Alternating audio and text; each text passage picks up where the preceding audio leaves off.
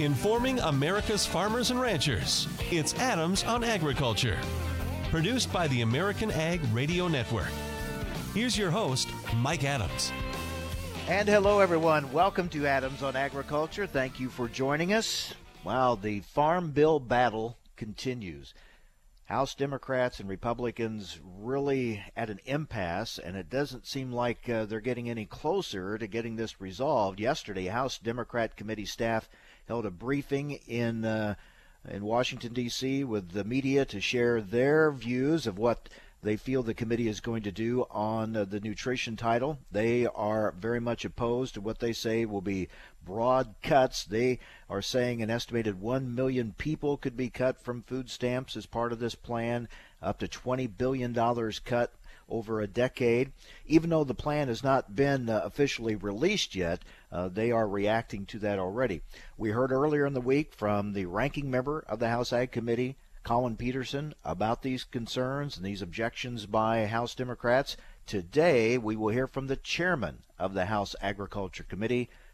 Congressman Mike Conaway will be joining us to give his side of this and his reaction to all the, the criticism by Democrats and the impasse they are at right now with the Farm Bill on the House Ag Committee and the prospects of moving forward with this and, and getting through this impasse. So House Ag Committee Chair Mike Conaway will join us later in the program. Also today, we're going to talk trade with Colin Woodall with the National Cattlemen's Beef Association and Davie Stephens, Vice President of the American Soybean Association. But coming up first right now, we want to preview a big day coming up tomorrow. U S D A's acreage and stocks report will be out, much anticipated. Here to talk about it is Arlen Suderman, Chief Commodities Economist for I N T L F C Stone. Arlen, good to talk with you. Thanks for joining us. Good morning, Mike. Great to be here. It is much anticipated, especially those acres numbers, and a lot of people looking to see, will there be uh, uh, more soybean acres than corn acres? What do you think? Well, based on our surveys, and we've been surveying off and on through the winter every couple of months, and uh, there's been pretty consistent message there. There'll be Uh, a modest increase in soybean acreage. I think uh, the bigger question is, is will it take any away from corn or not? But uh, we're looking for at least ninety-two million acres of corn, which is a little bit higher than where the trade's at right now. Yeah, the thought was kind of close to ninety ninety, right? Yeah, that's where the uh, that's where the U S D A outlook form was and their numbers, which they came up with in the fall and, of course, released in February as well. We see a little bit more of interest in soybeans now. The price relationships this spring have changed somewhat, uh, but soybeans have looked a little bit more attractive in recent years. For a long time, they, they seem to be seeing a yield drag relative to corn, corn advancing yield faster than soybeans. In recent years seems to have closed that gap a little bit. Of course, uh, the more years that we've had with uh, low prices, um, coming up with the money to put the input costs on is kind of giving an advantage to soybeans as well. And, of course, we know weather plays a part in that, ultimately what are, what's planted, right? Yeah, exactly right. There's a lot of focus on acreage for tomorrow's report, but the bottom line is I, I really don't expect the type of surprise that will be traded very long on the acreage side of tomorrow's reports.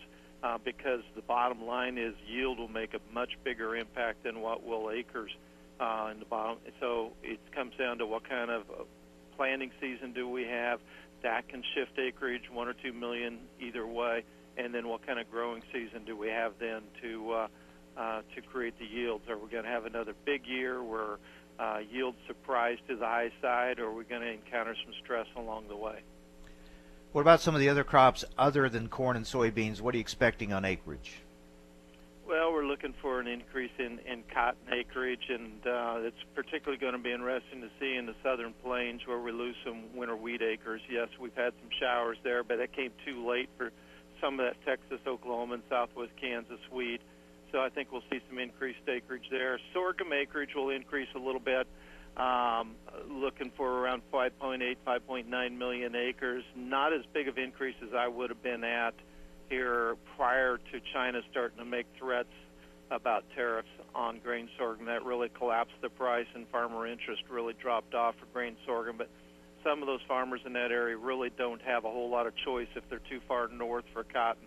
they don't have a whole lot of choice other than wheat and grain sorghum, so they're kind of in a pinch. We're talking with Arlen Suderman, Chief Commodities Economist for I N T L F C Stone, looking ahead to tomorrow's U S D A acreage and stocks report. All right, a lot of talk about the acreage uh, report. What about on the stock side? What are you expecting there, Arlen? Well, expected to confirm big wheat stocks. We simply have too many uh, bushels of uh, low-protein wheat out there in storage, and we have a variable storage rate that encourages that storage and hanging on to it and pays for storage. And uh, we're going to continue to confirm that uh, with somewhere between one point four seven and one point five billion bushels of wheat. On the corn side, I'm a little bit friendlier in what the trade is. When you look on the, how many cattle were pulled off pasture early because of the drought in the plains, um, I think we're going to see a little bit bigger feed usage than what the trade is anticipating. I'm looking for a number of eight point six one two billion bushels. Uh, as opposed to, and that's very close to where we were a year ago, and that would be significant. That would be a positive for the trade. The trade's looking now for one point, excuse me, eight point seven billion bushels. There are some that are a little less optimistic, thinking that we're feeding a lot more D D Gs, which we are, but I think those cattle on feed longer terms, because coming in lightweight and, and on feed longer, is going to start showing up in this report and the next report. And on soybeans, again, confirming that we've got large soybean supplies over two billion bushels. Arlen, what's your take on all the trade news and tariffs and retaliation and, you know, what's happening with NAFTA or not happening? Uh, we know markets do not like uncertainty. Is all this weighing on the markets?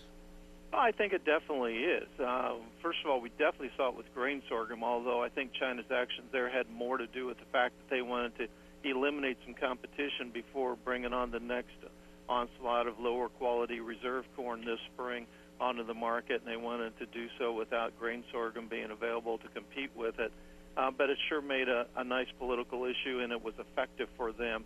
Uh, on the soybean side, I do not expect them to take action on soybeans unless they feel like we will flinch and uh, the issue will be settled before fall when they need the soybeans, because otherwise they would be punishing us.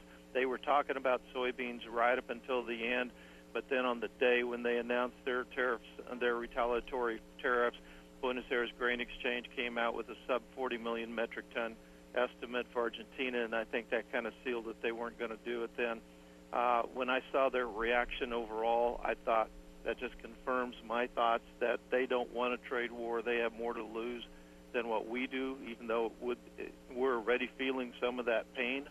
Uh, notice on the soybeans that uh, all it takes is a threat, just like grain sorghum, and even though soybeans in the United States right now are priced cheaper than they are in Brazil and Argentina because of the strong basis there, we're still seeing sales go that way because end users are still scared of what might happen before those beans get shipped.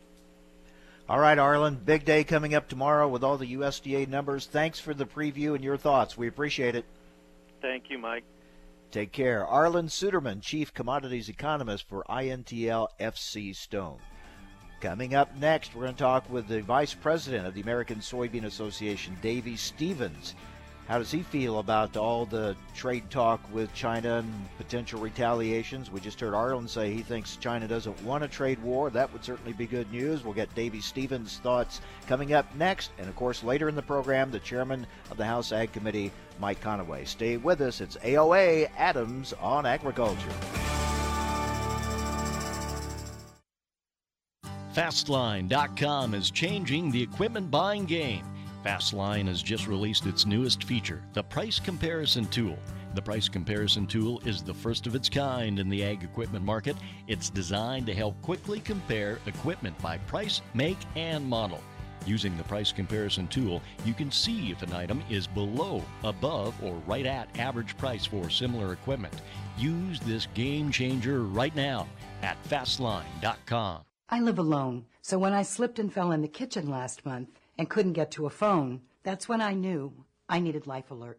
With just one press of this button, I'm connected to the Life Alert Center, where I can get the help I need, even when I cannot reach a phone. With Life Alert, I'm never alone. For a free Life Alert brochure, call eight hundred, nine eight one, two one two six. That's eight hundred, nine eight one, two one two six. Call now at eight hundred, nine eight one, two one two six to get a free brochure. Hello, I'm Mike Lindell, the inventor of MyPillow, and like all of you out there, I had problems sleeping. Pillows would go flat, I would flip-flop all night long, I would wake up with a sore neck, maybe a headache, or feel like I needed a nap even though I slept eight hours. When I invented MyPillow, I wanted it to where you could move the patented fill to give you the exact support you need as an individual, regardless of sleep position.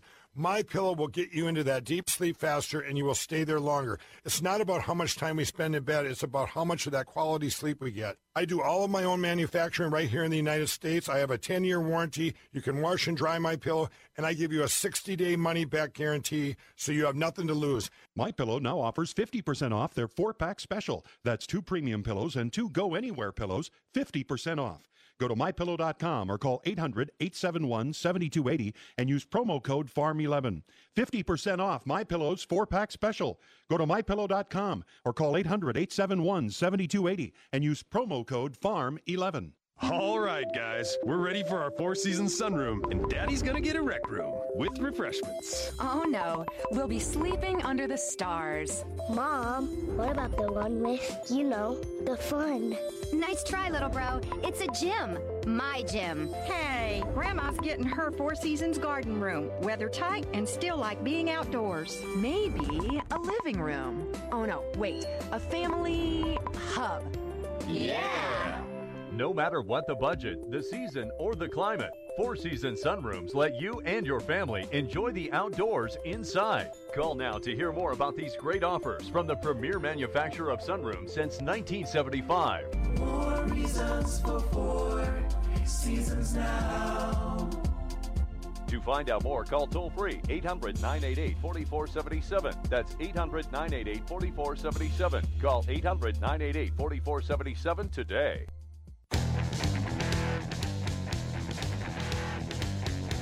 Information America's farmers and ranchers need to know. Adams on Agriculture. Now, back to Mike Adams. And welcome back. Happy to have with us Davie Stephens from Clinton, Kentucky. He's Vice President of the American Soybean Association. Davie, thanks for joining us. How's the weather in Clinton, Kentucky? Well, it's quite wet, Mike. It's quite wet. We've received probably two and a half inches so far for the last two days. Uh, there's another two inches predicted between now and Friday around, I don't know, mid-morning to noon. And so we're just kind of holding on and just dealing with a lot of rain and just watching the river rise right now. Farmers getting antsy, anxious to get out into the field? Oh, of course. I mean, farmers in general this time of year, you know, just are ready to just lace up the boots and get to work, get their hands dirty, and Equipment's in, you know, equipment's been gone through. We're just kind of waiting. We're probably two weeks behind where we would normally be at this point, but just getting uh, uh, the ground ready for planting. Well, one thing about it, when you finally get out there, you'll have moisture, right?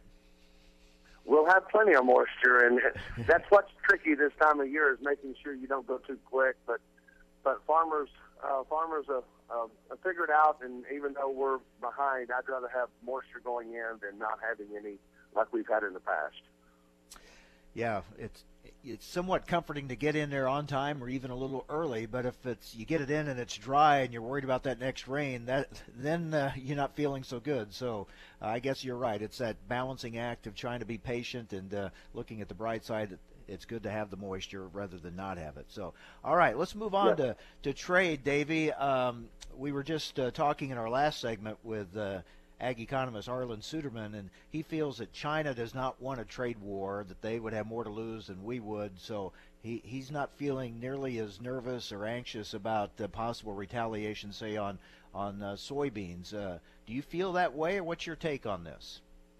Well, as I'm very concerned uh, because I don't want a retaliation. You know, I want to be optimistic about it, but if they impose, you know, approximately sixty billion dollars in tariffs under Section three oh one, as well as the twenty-five on steel and, and, and aluminum, I mean, ten percent on aluminum, that will be a big concern, whether I'm exporting soybeans or whether I'm trying to modify or add to my granary or, or a building I may want to build. So it, it's It's kind of a double-edged sword there on what it could affect you, whether it be exports or what we're trying to do on the farm, you know, with just building or purchasing equipment. overall, the Trump administration policies, uh, do you feel they're kind of testing your patience? Are you anxious, or are you still uh, uh, hopeful and optimistic it's all going to turn out all right? I'm, I'm hopeful and optimistic it'll turn out all right. Um, the, you know, this administration's uh, been one we're, you know, having to adjust to and, and see how it works and all that plays in the background.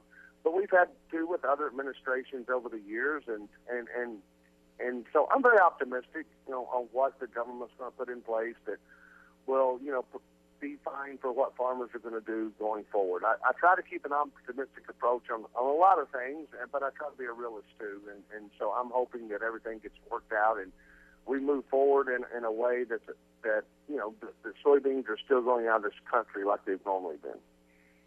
And NAFTA, of course, we're watching those talks. They seem to be kind of dragging on. We've seen reports now out of the administration of just the realities of the calendar and the elections and things like that, wondering if uh, they can get anything really done or finalized this year. Looks like it could drag on a while, Davie. It, it could drag on a while. Um, I know we're worried about the trades first and, you know, first and foremost, but we're also we're up for a farm bill this year, and, and making sure we, we do our due diligence on getting a farm bill in place for these farmers. Uh, you know, not just myself, but just farmers and across the nation, and put something in place that we know we've got uh, a farm bill that's going to, you know, allow that to happen and us to continue for the next few years.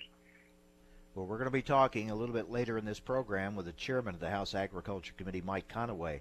There's a yes, big sir, impasse huh? right now. right now between Republicans and Democrats over the nutrition title, uh, and we're seeing a lot of partisan politics uh, now in the House Ag Committee, something that you know, we see in, in Congress as a whole, but a lot of times uh, they've not we've not seen that as much in the Ag Committees, but it looks like now it's there as well. Uh, a lot at stake. What does the American Soybean Association want to see in this next farm bill?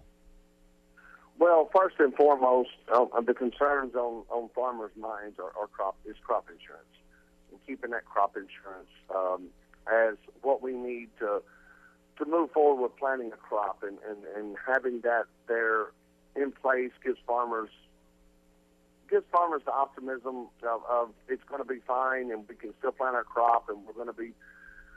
We'll continue business as usual. But that is that, that's probably the biggest concern I've heard.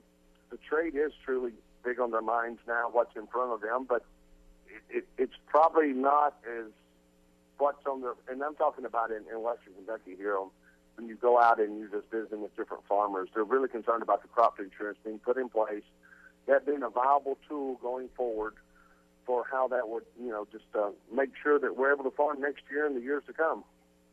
If it's how needed, has, if it's needed. Yeah. How has A R C and P L C worked in your area, and do farmers there want to see any changes?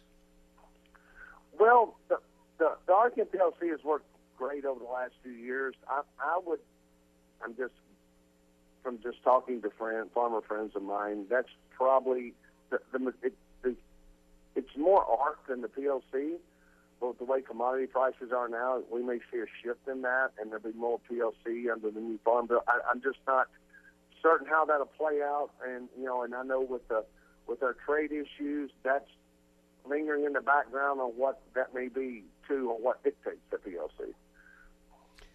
We're talking with Davie Stephens from Clinton, Kentucky. He's vice president of the American Soybean Association. Davie, tomorrow the uh, acreage and stocks report will be out from U S D A. A lot of uh, speculation about how high will the uh, soybean acres number be. What are you seeing in your area? Any shift in acres? Do you see uh, farmers going to more soybeans, or pretty much just sticking to their traditional uh, rotations?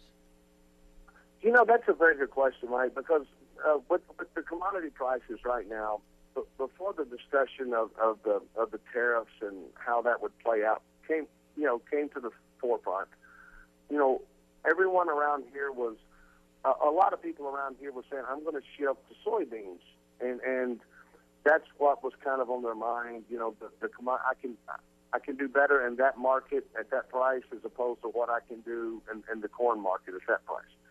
So, with that being said, now that the, the trade issue has come up, you really got them scratching their head on, well, what if that doesn't happen? What if we lose that market? Do I need to go back to corn? So, there's a lot of uncertainty, and probably in my area with the amount of rainfall we've had and people are not in the field, there's still times to shift those acres. But I truly believe it it, it, it the it was more of a focus on going to the soybean, but the but with the deal with the administration, that's got everyone kind of a little bit concerned about which way do I go. But I think we will see it in my area. There'll be more acres that are swapped to soybeans as opposed to the traditional rotation. So maybe some second thoughts because of some of these trade issues, but yet uh, when all is said and done, especially if you wind up with a very late spring, that could uh, even push more acres into soybeans. Yes, if we wind up with a very late spring, we will have to uh, swap the soybeans, and that's that's with any year, Mike, uh, because, you know, I'm I'm in the South enough that um, it's, it's always an old saying, in the South you're always one week away from a drought, and not necessarily my area, but that is that is true to some extent. So that will be something that gets swapped as we get later into the planting season on what is done every year, regardless regardless of, of insurance, crop insurance, or, I mean, regardless of the tariffs or, or the farm bill, anything. That's what usually happens every year that we see, because that's, you know, soybeans very resilient, and it can take that late planting and still make a crop. Or corn at that planting at that time is really um, it's kind of more of an iffy, and, and it's just it's just more of a concern. All right, Davie, I appreciate you being with us, and hope you get some dry weather soon so you can get out there and get those planters rolling. Thanks a lot, and uh, good luck to you as you get ready to move later this year into the president's chair for the American Soybean Association. Thank you, Davie. Well, I appreciate it. Thank you very much, Mike. All right, Davie Stephens, Vice President of the American Soybean Association from Clinton, Kentucky. And as you heard him say, they're already a couple of weeks uh, behind on planting there because of wet weather. Coming up next, we're going to talk with Colin Woodall, Senior Vice President, Government Affairs for the National Cattlemen's Beef Association. Want to talk trade with him. Uh, we have the newly done, or redone U S South Korea trade deal. Doesn't look like agriculture played much of a part there, so they can redo a trade deal without impacting agriculture, it looks like. We'll get his thoughts on that, as well as NAFTA and a lot of other key issues as well uh, for the beef industry. And then uh, later in the program, the chairman of the House Agriculture Committee, Mike Conaway, will give us his thoughts on the uh, impasse in his committee over the nutrition title of the Farm Bill, and how he reacts to some of the opposition that Democrats have been expressing about the nutrition proposal. That's all coming up. Stay with us. This is A O A, Adams on Agriculture.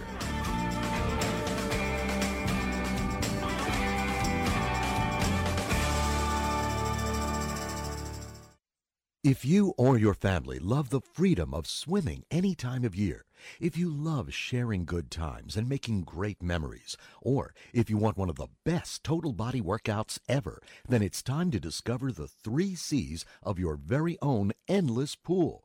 The first C is convenience. Imagine swimming year-round in your own private swimming pool, installed indoors or out, just steps away. The second C is comfort. With sculpted spa seats and your own adjustable temperature, you can easily escape the stress of your day. And the third C is cost. Your Endless Pool luxury at a fraction of the cost of a regular pool. And here's a bonus C, choice. Because when you call for your free Endless Pool Idea Kit, you'll receive information on our full line of pools to suit your budget and location. Call now for your free information. eight hundred, seven one seven, zero seven three four. eight hundred, seven one seven, zero seven three four. It's time now for a market check from Adams on Agriculture. I'm Rusty Halverson for the American Ag Network. Grain and soybean futures drifting ahead of the upcoming quarterly grain stocks and planting intentions numbers from U S D A on Thursday. Traders somewhat reluctant to take large positions ahead of the numbers. You might have heard ag economist Arlen Suderman of I N T L F C Stone talking about the general expectations just a moment ago. U S D A will release its prospective plantings and quarterly grain stocks numbers at eleven Central Time on Thursday. According to D T N, the average trade guess for corn, eighty-nine point three million acres, soybeans, ninety point nine, spring wheat, eleven point six million acres. If verified, those numbers would reflect a nine hundred thousand acre year-to-year decrease in corn, an eight hundred thousand acre increase in soybeans, six hundred thousand acre increase in wheat. Minneapolis spring wheat May is trading down four and three quarters at five eighty-eight and a half an hour into the trading day. Chicago wheat trending three and a fraction lower. In corn, we're a fraction to a penny lower. May at three seventy-two and three quarters, down a penny. That contract not moving too far from its recent zone. Support at three sixty-nine and a quarter, resistance at three eighty and three quarters. Tuesday selling in soybeans, leaving the May contract vulnerable to a test of ten oh nine and a quarter, the daily low from March twenty-third, currently ten seventeen and a half, down two. Livestock at the Merck, live cattle futures twenty-two to forty-five cents lower in the nearbys, feeder cattle forty-five to seventy-two cents higher, lean hog futures nearby April down sixty cents at fifty-seven twelve. Outside markets, the Dow up nineteen, S and P down four, NASDAQ down four, crude oil down seventy-four. You're listening to Adams on Agriculture. I'm Rusty Halverson for the American Ag Network. Do you need a car? Been shopping only to be turned down because of bad credit, low credit, no credit, bankruptcy, or divorce? Guess what? Today's your lucky day, because now you can buy a car, truck, or S U V, just about any vehicle. It's true. Bad credit doesn't matter. No credit doesn't matter. Bankruptcy or divorce, it just doesn't matter. As a matter of fact, your job is your ticket to your new vehicle. We're Auto Credit Express, and we've helped thousands of people just like you. Antonio H. told us, great company, got me connected, and the day I went in, I drove off in the car I wanted. one hundred percent worth your time. Need a car? Get started now, and drive off as early as today. Just go to eleven ignore my score dot com right now. That's w w w dot eleven ignore my score dot com. Auto financing the easy way. eleven ignore my score dot com. Get started today. Auto financing the easy way. Information America's farmers and ranchers need to know. Adams on Agriculture. Now back to Mike Adams. And welcome back, and we welcome back Colin Woodall, Senior Vice President, Government Affairs for the National Cattlemen's Beef Association. Colin, good to talk with you again. Thanks for joining us. Good morning, Mike. Good to be with you. All right, we've uh, evidently got a new and hopefully, I guess, improved U S-South Korea trade deal, and evidently they were able to make changes without it negatively impacting agriculture. So do we look upon this as, hey, it's a, a sign they can do trade deals without harming agriculture? Should we? Is that the positive way to look at this? It is the positive way to look at it. Matter of fact, it's kind of the old adage, it's crazy like a fox. You know, we were all concerned that the president was going to renegotiate these agreements, and now we have agreements that are actually getting finalized, and they didn't hurt us, which is exactly what we wanted. So the news is that the agreement is uh, been completed in principle, and so it's just going to be a matter of doing a few more final formal actions in order to put it back in place. But the word is that on the beef trade situation, they didn't touch anything, which is exactly what we asked them to do. So we're excited about this because South Korea in two thousand seventeen was our number two market. It was worth about one point two billion dollars. And in order to maintain it, we had to keep in the uh, uh, the, the trade agreement. We had to keep that going. So we're excited that we're going to keep the Chorus Agreement in place, and markets like certainty. So we think that this will uh, help us continue to be a big player in that South Korean beef market. But you were kind of holding your breath, though, weren't you, when you heard they were going to start uh, tinkering with it? Oh, it was it was more than holding our breath, Mike. We were we were just down downright concerned uh, because it was working very well, and we knew it was working very well. And history shows that when you go in and start tinkering with things that are working well, it doesn't always uh, turn out the way you want it to. And that that was that was very concerning. But the fact that it uh, it is now done, and it happened so quickly, relatively, because the first talks didn't even start until January. So here we are, end of March, and it's already done. That's that's a good sign, and uh, hopefully we can then take what we learned in this process and apply it to the efforts to finish up the NAFTA renegotiation talks. Yeah, that's what I was going to ask you. Does that give you hope for NAFTA? Now, we, we get a lot of mixed signals. On one hand, you hear, oh, there's optimism that something's going to happen, and then uh, you'll hear another story that, boy, it looks like it's going to be tough to get it done this year with the, the calendar being what it is with uh, elections and things like that. What are you hearing about uh, the timetable for NAFTA? We're still very optimistic in this entire uh, process. Matter of fact, more optimistic now than we were six months ago, Mike, and that is just based upon the success of the last two rounds, the fact that we don't hear the president talking about withdrawal as much as we once did, and that all the negotiators uh, are very much still engaged. Everybody knows, all three countries know, that this has to be done before the Mexican presidential election. That continues to come up, and we continue to hear across the board that the goal is to get it done well in advance of that. Now, again, here it is, end of March, so July is going to be here before we know it, but that is plenty of time to get this all completed. As we just talked about, uh, they only took them three months to get the Chorus deal done, and they've already they've already made a lot of progress on NAFTA. Uh, much like the Chorus agreement with NAFTA, we asked them to leave the beef and cattle trade provisions alone. So far, that's what they have done. Now it's just a matter for us to try to get it done. Uh, again, it's, it's back to this uh, uncertainty that comes about when you don't have a finalized agreement. We want that certainty moving forward. And so we're, we are optimistic that we can get this done before the Mexican presidential election. This is certainly more tricky. I mean, can they fix areas, say, like automobiles, leave cattle alone, and fix dairy? I mean, that's that's a lot to juggle right there. It is a lot to juggle, especially on the dairy conversation. That's one that I, I wish I had a few more details for you on, but I don't think anybody really has those right now. We all know that that will be a big part of uh, whether or not they get the NAFTA two point oh completed, though, is what happens on dairy. So so stand by on that, because that uh, that could potentially be a stumbling block. Talking with Colin Woodall, Senior Vice President, Government Affairs for the National Cattlemen's Beef Association. Okay, let's look at China. Um, now we're hearing China, maybe, you know, they're, they don't want a trade war. Maybe it's not going to be as bad as we originally feared as far as retaliation and things like that. But what's your assessment of this uh, situation with the policy of tariffs and, and, and potential retaliation? What happens in the W T O? Uh, where are we headed with this, you think? You know, we're we're still very concerned with what has transpired thus far, and even though, yes, it looks like there is an effort to try to keep this from being an all-out trade war, uh, we, we can't rest until we know for sure. You know, we've already seen some draft lists. There was a discussion of putting pork on that. We know that if there is more pork staying here domestically than there is going overseas, that that's going to have an impact on us. And we're trying to make sure the administration is very clear in that it doesn't matter whether or not beef is on the list. If other agricultural commodities are, it's still going to have an impact on us. We all uh, kind of work together here in uh, in our success, and so that's that's why we have to keep a close eye on it.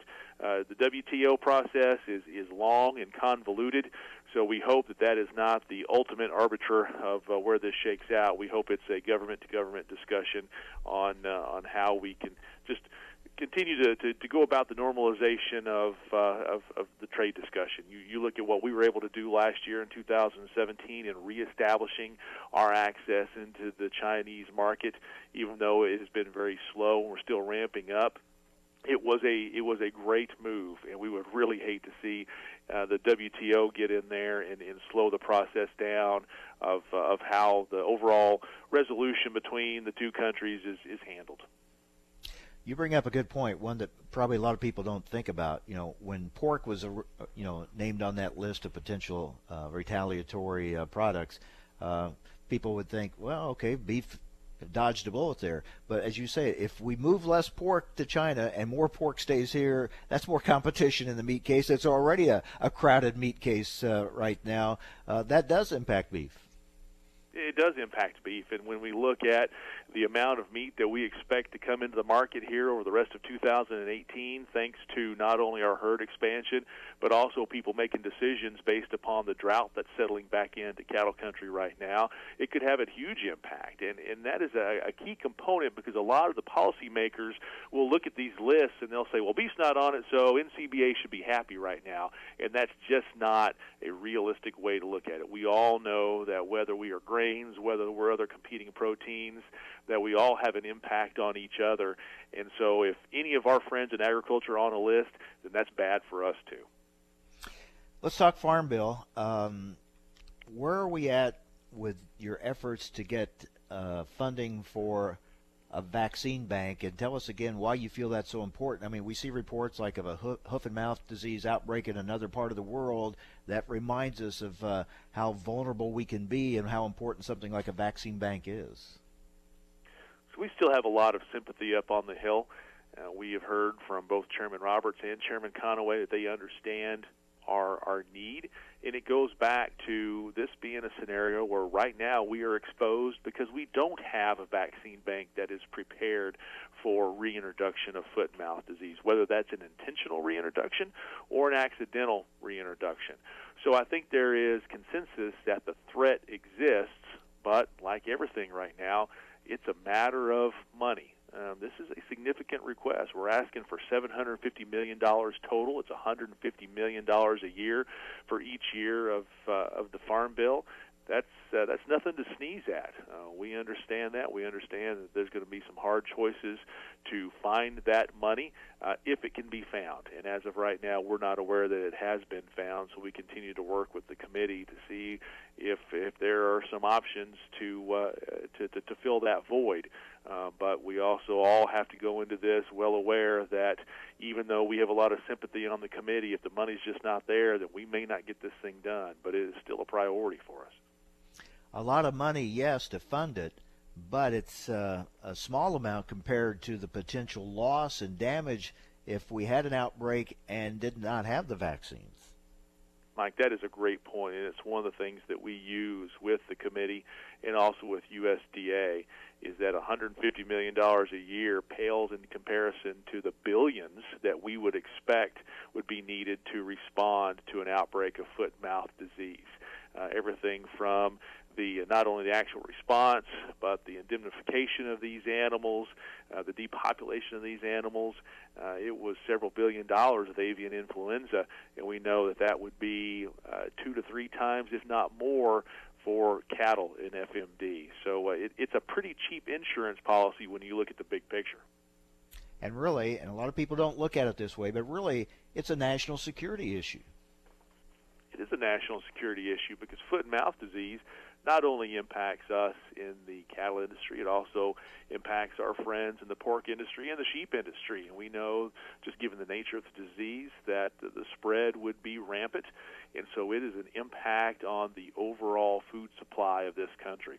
And that is a reason why we have also not only brought in U S D A, but have also engaged the Department of Homeland Security and members of the Homeland Security committees on the House and Senate to truly try to understand why we're doing this and why it's it's more than just an animal disease issue. It is a national security and food supply issue. Colin, thanks a lot. Always enjoy the conversation. We'll talk again soon. Thank you, Mike. Take care. Colin Woodall, Senior Vice President, Government Affairs for the National Cattlemen's Beef Association. Good lead-in to our next guest. We're going to talk Farm Bill with the Chairman of the House Agriculture Committee, Mike Conaway from Texas. What about this amp- impasse between Republicans and Democrats on the House Ag Committee over the nutrition title? Democrats are saying big, big cuts are being proposed by the Republicans. Could be up to twenty billion dollars over a decade. An estimated one million people taken off the food stamp program as part of this plan. What is uh, the reaction to that by Chairman Conaway? A plan that has not even been uh, made public yet, but already being criticized. And how much does this threaten getting a farm bill done this year? We'll talk with the Chairman of the House Agriculture Committee, Mike Conaway, next on A O A, Adams on Agriculture.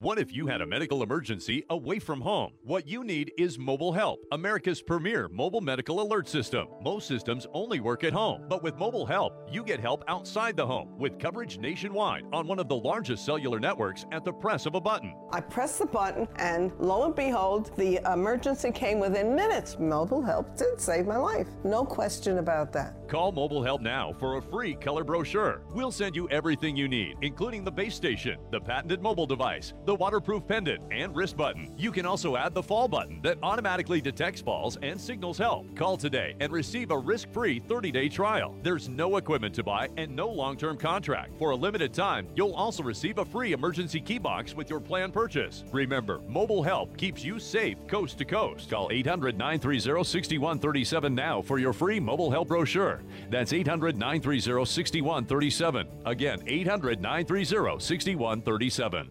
Reason number twelve why you should own a ThermoSpa's hot tub? They require no attachment to your home's plumbing.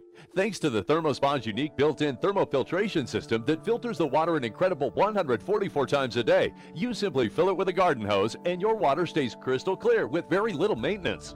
Call to receive your free D V D videos and brochure and find out how you can own a ThermoSpa's hot tub for only a few dollars a day. Right now, they're offering zero percent A P R financing with approved credit and a one thousand two hundred fifty dollars savings coupon, including free delivery, free chemicals, and a cash discount. And with models starting at four thousand nine hundred ninety-five dollars, there will never be a better time to own a ThermoSpa's hot tub. So call now and ask about this limited time offer.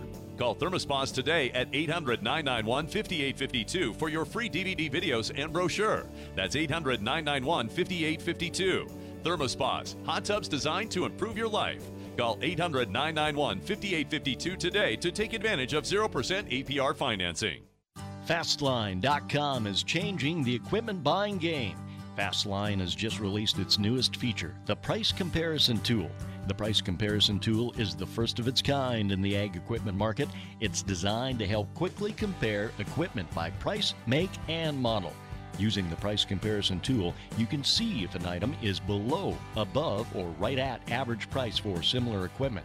Use this game changer right now at fastline dot com. All right, guys, we're ready for our Four Seasons sunroom, and Daddy's gonna get a rec room with refreshments. Oh no, we'll be sleeping under the stars. Mom, what about the one with, you know, the fun? Nice try, little bro. It's a gym. My gym. Hey, Grandma's getting her Four Seasons garden room. Weather tight and still like being outdoors. Maybe a living room. Oh no, wait, a family hub. Yeah! yeah. No matter what the budget, the season, or the climate, Four Seasons Sunrooms let you and your family enjoy the outdoors inside. Call now to hear more about these great offers from the premier manufacturer of sunrooms since nineteen seventy-five. More reasons for Four Seasons now. To find out more, call toll-free eight hundred, nine eight eight, four four seven seven. That's eight hundred, nine eight eight, four four seven seven. Call eight hundred, nine eight eight, four four seven seven today. Hello, I'm Mike Lindell, the inventor of MyPillow, and like all of you out there, I had problems sleeping. Pillows would go flat, I would flip-flop all night long, I would wake up with a sore neck, maybe a headache, or feel like I needed a nap even though I slept eight hours. When I invented MyPillow, I wanted it to where you could move the patented fill to give you the exact support you need as an individual, regardless of sleep position. MyPillow will get you into that deep sleep faster, and you will stay there longer. It's not about how much time we spend in bed, it's about how much... All of my own manufacturing right here in the United States. I have a ten-year warranty. You can wash and dry MyPillow, and I give you a sixty-day money-back guarantee, so you have nothing to lose. MyPillow now special. That's two premium pillows and two go-anywhere pillows, fifty percent. eight hundred and use promo code farm eleven. fifty percent off MyPillow's four-pack special. Go to my pillow dot com or call eight hundred, eight seven one, seven two eight zero and use promo code farm eleven. Thanks for listening to Adams on Agriculture from the American Ag Network. We're excited to explore the topics that make a difference to agriculture. The Farm Bill, immigration reform, reducing regulations, trade, new technology, as well as infrastructure and health care. Through the year, Adams on Agriculture will originate on location from several major national meetings and events. Subscribe to the show's podcast at American Ag Network dot com. We're proud of our new affiliates. Thanks for listening to Adams on Agriculture from the American Ag Network.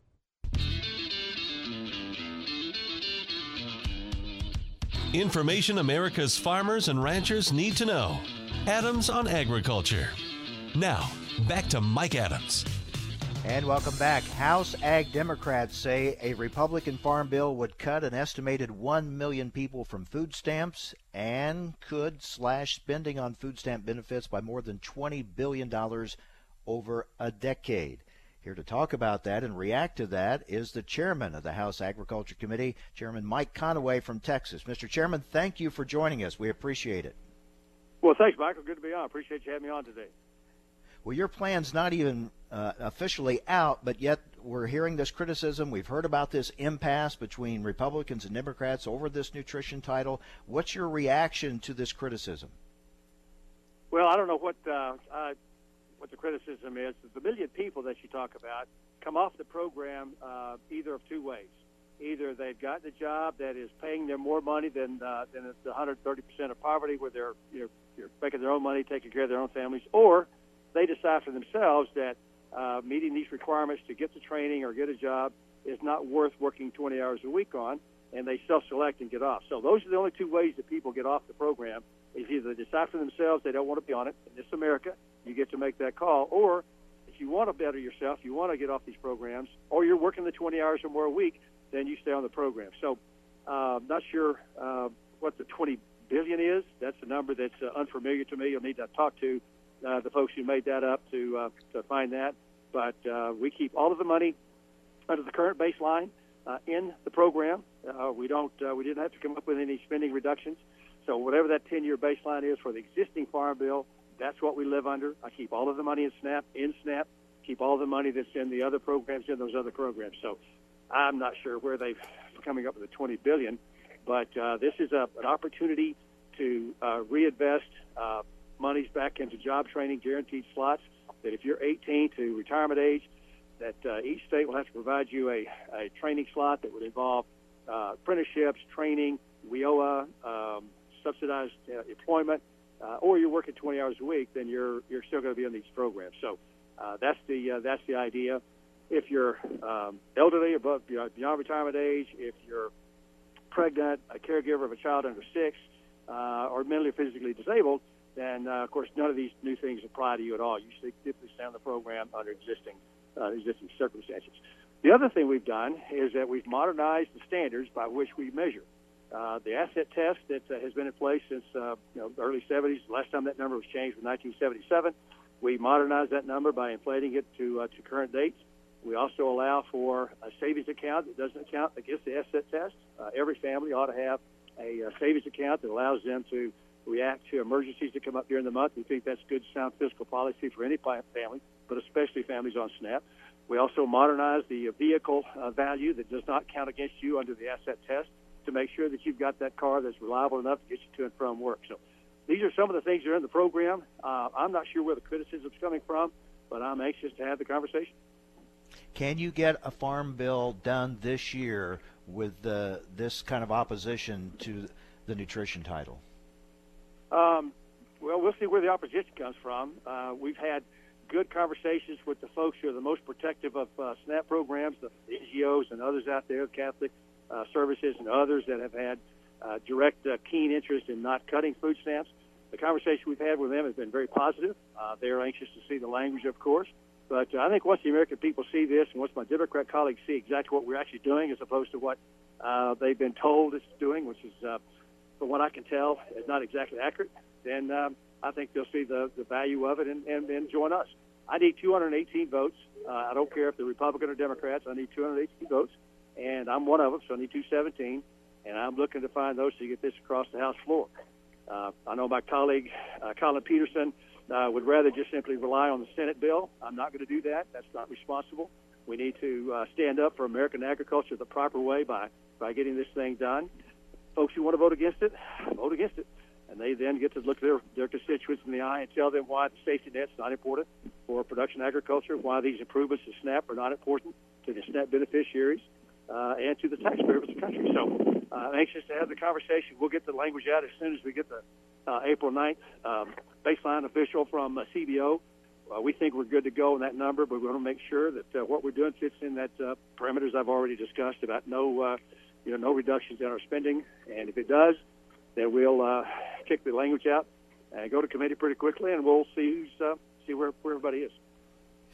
If you do get it passed, given the differences between your version and what we're seeing and hearing out of the Senate, that would seem to set up a, a pretty uh, tough uh, uh, negotiation to, to come up with something in conference. What has that never been the problem? Where's that never been the circumstance? I mean, you know, every farm yeah. bill out there has had a, a uh, arm wrestling match in conference. That's in every bill we do. I mean, you know, I get elected to the House of Representatives. I don't get elected to the House out of the Senate. My, my colleague, uh, Pat Roberts, is going to do a bill that he can get through the sixty votes over there, and then we go to conference. And just because that might be difficult, there's no reason to back up on what we ought to show the American people is the proper uh, good policy. Now, on our on our SNAP policy, three years of working on it, twenty-one hearings to find out what works, what doesn't work, where the moral hazards associated with it. Not one time during that entire three years did I talk about cutting spending on SNAP. I never said a word about that. What I said was, let's get the policy right, and, and that's what we think we've done. I then said, well, we'll find out what the best policy is. We'll get that scored at C B O to see if we can afford it, and if I, if we can if we can afford it, fine, we'll move forward. If we can't, uh, then we'll at least we know what the guidepost ought to look like and how we you know, try to fit the, the uh, bill under the under the numbers that we have available. Well, we came up with this good policy that I think is appropriate, and in fact, we can afford it. It stays within the parameters I mentioned, and uh, we're ready to move forward. So I think the, the American people are going to help this uh, with this regard. Those who uh, are on SNAP, uh, those who, uh, uh, you know, production agriculture who need the, the safety net associated with the non-SNAP titles will uh, help us get this thing done. I know you hope to get it done this year. You want to get it done this year. Do you think it'll get done this year? There's no reason for it not to. Uh, tell me why it should not get done. Um, we have hard decisions to make. I've got to reset some priorities within the non-SNAP title to come up with uh, money for the vaccine bank for foot and mouth disease. We've got some other things going on. They're hard decisions we're going to have to come to re- resetting of priorities. But we're not going to be smarter in October or next year than we are right now. And so there's no reason that we shouldn't get this done in time for the president to sign it before September thirtieth. The folks who rely on these programs deserve the, uh, the assurance of what the next five years look like, the drama associated with uh, short-term extension, or the expiration and the threats of permanent law. All of that drama is just wasted effort, wasted energy. We're intelligent individuals. We know what we need to make those decisions on. Let's make those decisions and then uh, okay. and then move forward. There's no reason to put it Thank off. you. Thank you, Mister Chairman. Appreciate your time. Good to be with you, Mike. Thank you, buddy. Good, good luck. Chairman of the House Ag Committee, Mike Conaway on A O A.